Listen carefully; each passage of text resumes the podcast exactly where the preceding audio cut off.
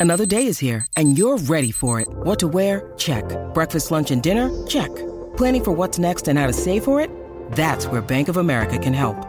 For your financial to dos, Bank of America has experts ready to help get you closer to your goals. Get started at one of our local financial centers or 24-7 in our mobile banking app. Find a location near you at bankofamerica.com slash talk to us. What would you like the power to do? Mobile banking requires downloading the app and is only available for select devices. Message and data rates may apply. Bank of America and a member FDIC. Y ahora, lo último del cine y hasta los bochinches de Hollywood en De Película con Juanma Fernández París en El Despelote. El duro del cine llegó Juanma Fernández París, aquí el despelote. Juanma, buenos días. Qué bueno que estás por acá con nosotros para que nos pongas adelante. A la gente le encanta el cine y lo- todas las exclusivas que tú traes aquí en el show. ¿Qué está pasando, Juanma? Nada, pues hay estrenos y hay estrenos para Puerto Rico y para, para Estados Unidos. Así que vamos a, vamos a, a- a- a arrancar con el que puedo matar rapidito. Este, para los que están acá en Puerto Rico, que finalmente estrena la película nueva de Transfer Ortiz, Los Futroqueros. Y no puedo decir absolutamente nada si es buena o mala y te voy a explicar por qué. Porque la coordinadora de producción es mi esposa. Así que si digo que es buena, Y a si conflicto digo de- que es buena, sí, me van a conflicto de acusar de interés. que estoy recomendando la película porque Sí. mi esposa trabaja en la película y si digo que es mala, pues me meto en problemas. Claro. Este, así que no puedo- lo que puedo decir es que Los, Está en Futro- cine. Los Futroqueros es eh, la película nueva del director de, de Rocky, de Que Joyitas 1, Uy. Que Joyitas 2, Uy. del original, de, de OG, lo que empezó todo y la culpa de todo lo tienen ustedes cuando aceptaron hacer el despelote para el cine contra el Era, hicimos que despelote, Este, que, que despelote que uno y que despelotón. despelote dos. Sí. Eh, donde yo tengo un cambio. Lo mejor de esa, ahora sí, eso puedo decir. Lo mejor del despelote 2 soy yo. Con, con toda la humildad, con toda la humildad que no me Tú caracteriza. sabes que yo nunca, yo nunca vi que despelote dos. De verdad, pues por eso no nunca- puedes yo la contradecirme. hice, la hice. Fui al, fui al cine, me acuerdo ese día, fui a la Fuiste a la premier, premier, pero no la vi. y tenía un sueño brutal y me fui. Ah, ok. y, no la- y no- nunca la vi. Yo- Pues quizás por eso es que no es un que despelote Esa 3, película, ¿verdad? ¿llegó a estar en DVD en algún momento? ¿No- no está en ningún no, lado? No, pero la pasaron. No, estuvo digital. A veces cine latino la da. Estaba Este, así, sí, la, la está por ahí digital. dando bandazo. El punto es que Los Futroqueros se f- filmó durante la pandemia y tiene a Junior Álvarez, tiene a Tita Guerrero, tiene a Chicho, tiene a Francis Rosa. Tiene un buen y- elenco. Y tiene a Carmen Lubana haciendo Ah, sí, su debut. a en- Michelle. eh, a Michelle, eh, haciendo su debut en cine, eh, en cine comercial regular. Qué cool. qué, malintencionado. Yo no soy mal- este- Sí, estoy, sí. mi- estoy diciendo algo que no sea cierto. Tenemos una escena de Carmen Lubana. Este, no, esa no, es la escena. no, esa no es la acción, esa no es la acción Así que nada, este, queda- para los que nos están escuchando afuera, obviamente depende de cómo Ah. le va la película en Puerto Rico, pero eventualmente las películas de Transfer siempre sí adquieren eh, distribución de alguna forma a través de pla- plataformas de streaming y esas cosas, así que definitivamente estará disponible. La otra que sí estrena esta semana es una película que yo no pensé que me iba a gustar tanto como me gustó, que se llama Violent Night. Y esa fue la que yo en el teaser dije que, Mm. que literalmente esta película yo creo que la voy a querer. Si la ponen en loop en TBS, ¿entiendes? Es como que yo la vería La todas, las, todas las navidades. Por- Entonces, pero, pero, esta película, Ok, es- aquí- ¿dónde- me gusta ya porque es navideña. Ajá. Eh, ¿Dónde se va a estrenar? Dijiste. eh, va a estrenar en cines, tanto Eh, en Puerto Rico como en raro, Estados ¿verdad? Unidos. eh, en- eh, tanto en Puerto Rico como en Estados, Estados Unidos. Entonces, este es el Ajá. concepto.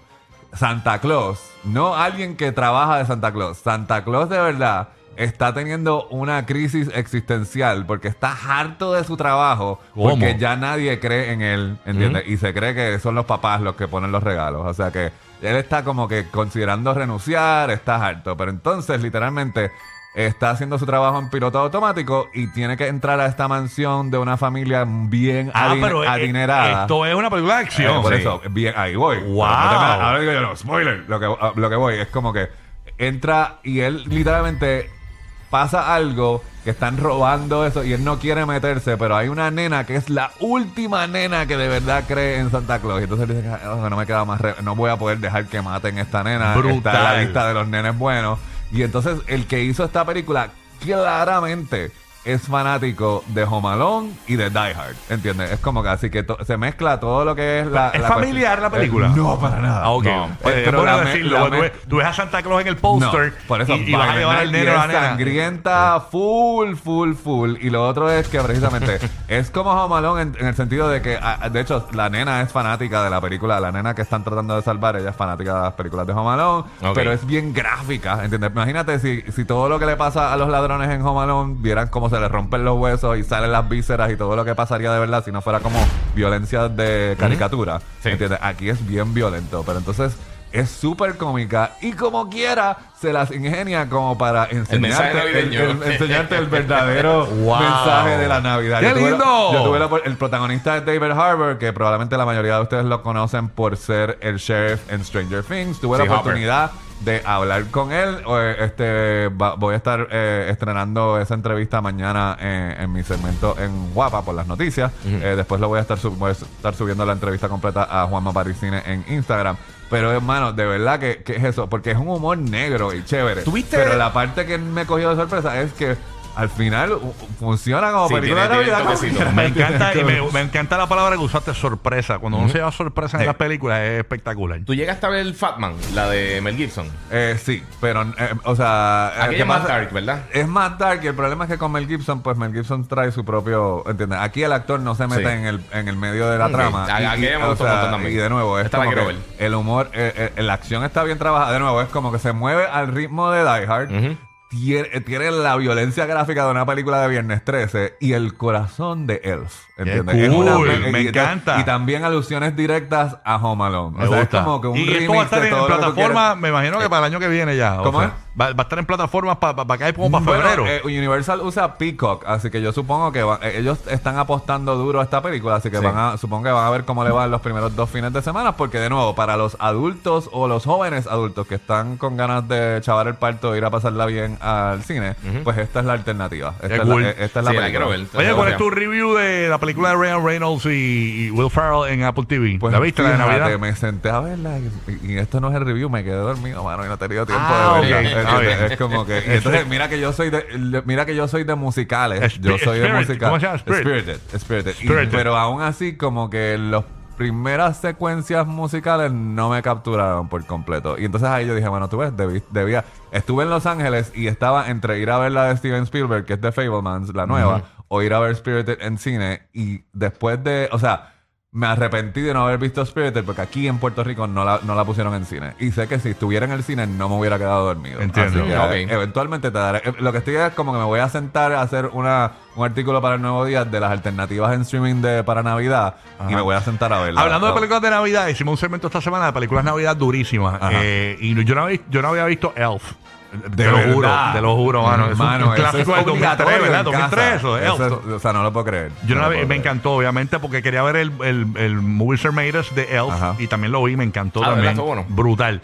Este, películas navideñas que tú quieres, para los fanáticos de las películas de Navidad, ¿cuál es la película? Porque obviamente sabemos Elf, Home Alone, son los clásicos, pero otra película navideña que la gente pueda disfrutar en plataformas. Bueno, lo que pasa, a mí la que, lo que pasa es que la que a mí me gusta también mucho, que tiene un- hicieron una segunda parte y funciona también en HBO Max, eh, eh, que la ponen en TBS en un maratón y quizás la gente se harta, pero a mí es Christmas Story de chamaquito siempre me gustó. Mm. Eh, que Sí. es de ¿Y este dónde está chama- esa? esa está en HBO En Max. y HBO Max. entonces hicieron una secuela, han, han hecho secuelas de, de esa, pero nunca funcionó. Ahora cogieron a Peter Be- Billingsley, que es el protagonista que Sí. hace de Ralphie en la de 1983, y hicieron una que se llama A Christmas Story Christmas, que es el personaje ya de adulto con su propia familia. Y una doble tanda de eso estaría chévere como recomendación. Y están disponibles en HBO Max. Si estuviera Burbu aquí, les recomendaría todas las Final Destination que están en Hulu, porque en, en casa de Burbu es- las navidades son especiales. Son oscuras, pero esa de. Es Violent que- Santa, imagino que Eh, dirá. sí, ella, a ella le va a tripear, le va a tripear. Violent Night. Violent Night, sí. este, pero mano, Elf, o sea, Elf definitivamente es un clásico. Y lo, lo que nunca se me olvida, yo hice la rueda de prensa de Elf. Y la ¿Oh, sí?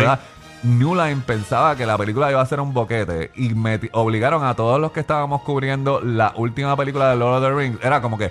Puedes entrevistar a los de Lord of the Rings, pero tienes que hacer la rueda de prensa de esta película de Will Farrell, que no sabemos qué vamos a hacer con ella. Así que en octubre de ese año, yo entrevisté a John Farrell, a James Caan, a eh, Zoe de Chanel y a Will Farrell para Elf. Y mano, todavía esa película. De hecho, yo en un viaje donde tenía una escala de 8 horas en Londres, eh, yo me bajé, fui al aeropuerto y había un cine que estaba dando Elf y yo cogí y compré la taquilla y me metí a ver. Brutal. porque, ¿Cuál es el eh, personaje favorito eh, de- este, famoso de James Caan antes de hacer esa película? Era de, Bueno, eh, James Caan, eh, eh, o sea, James Caan lleva trabajando de los 70, pero en El Padrino. En El Sony, Padrino. En el. Padrino. Él era quien este, en el padrino este. Sony se llama. Sony. Sonny. Entonces, León. Que hay una escena en Elf que Will Ferrell le, le dice un secreto y, y lo que le dijo, que la gente gente se cree que le dijo otra cosa y le, y le dijo, tú eres eh, Son- Sonic. Ajá. Eh, eso fue lo que le dijo. Bueno, eso fue lo que le susurra Lo- lo- mientras lo susurra. estaban filmando. Pero, Sí. eh, no, no se vio, pero, el- Pero eso James fue lo que Gunn- le dijo. James Gunn, precisamente, ya no está con nosotros, pero eh, en su cuenta de Twitter, ¿entiendes? Él literalmente se tripeaba mucho sus propias películas, ¿entiendes? O ponía, eh, obviamente, la que, la que res- re-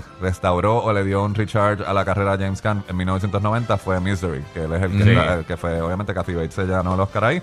Y ninguna, y Misery también sucede, esas son como películas alternas de Navidad. Misery sucede, eh, eh, o sea, Misery, Die Hard, Violent Night, ¿entiendes? Si usted quiere algo que no tenga tanto azúcar, pues esas son las películas para ustedes. Ok, Yes. plataformas de streaming, eh, en Disney Plus esta semana estrena una serie que no es mala, pero es una de estas series que, ok, en realidad podrían haber producido otra cosa. En 1988 estrenó una película que se llama Willow, dirigida por Ron Howard y producida precisamente por Lucasfilm y George Lucas. En el momento Willow fue, eh, se escocotó en la taquilla, no fue un éxito. Es el tipo de película que adquirió un following después cuando salió en VHS y a través de los años. Sí. Mucha, mucha gente, que, o por ejemplo cuando en cable.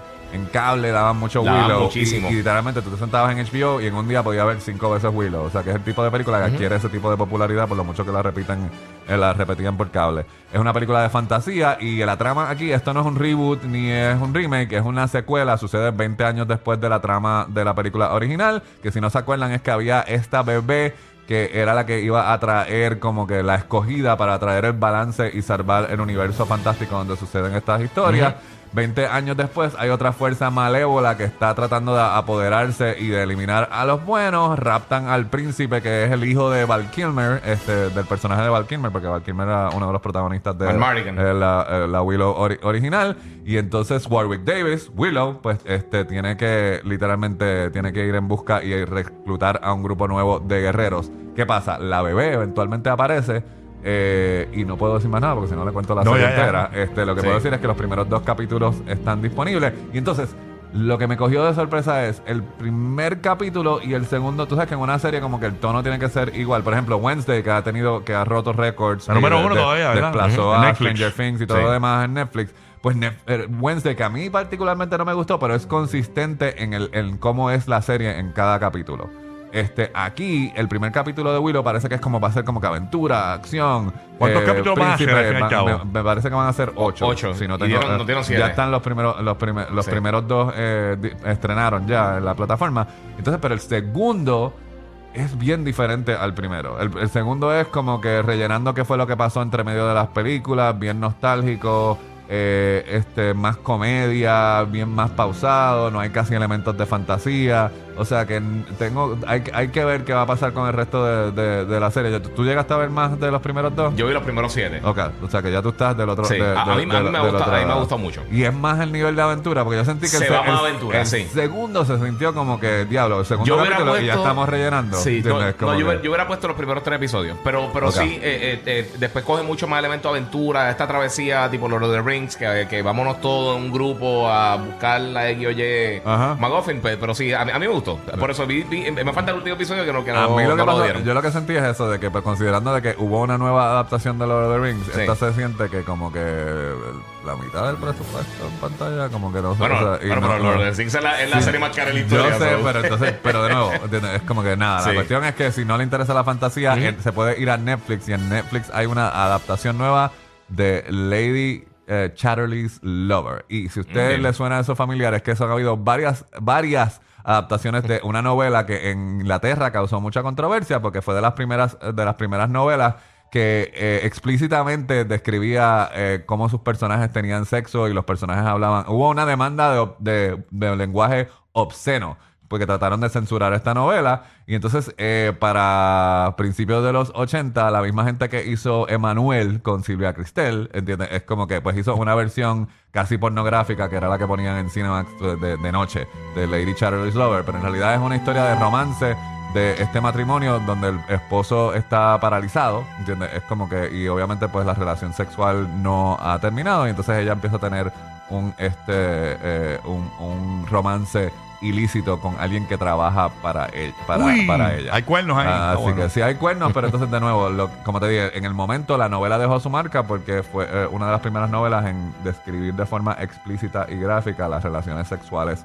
de estos dos personajes de Mm, clases sociales diferentes. Así que Netflix la está estrenando este viernes y también la está enviando como película de premios, ¿entiendes? Como que Ah, ¿en serio? de- de- de- con los screeners, ¿entiendes? Es como que de mejor película, mejor actriz. Emma Corrin fue la que hizo de la princesa Diana en la temporada número 4 de The Crown. No la que está actualmente Ajá. ahora, la nueva. eh, este, ah, así que ella es la protagonista y está recibiendo buenas críticas por ella. Así que si le gusta el romance picantito, este, pues ahí tiene. Pero mi recomendación para la semana es que se vaya para el cine y vaya a ver Violent Night a descubrir el verdadero significado ensangrentado de la Navidad del 2020. Uy, qué palo. Gracias, Juanma. Que la gente te conecte a través de tus redes si, sociales. más ¿verdad? alternativas, Juanma París Cine por Instagram, me da follow y seguimos hablando. That's right. Juanma Fernández París de película aquí en el despelote.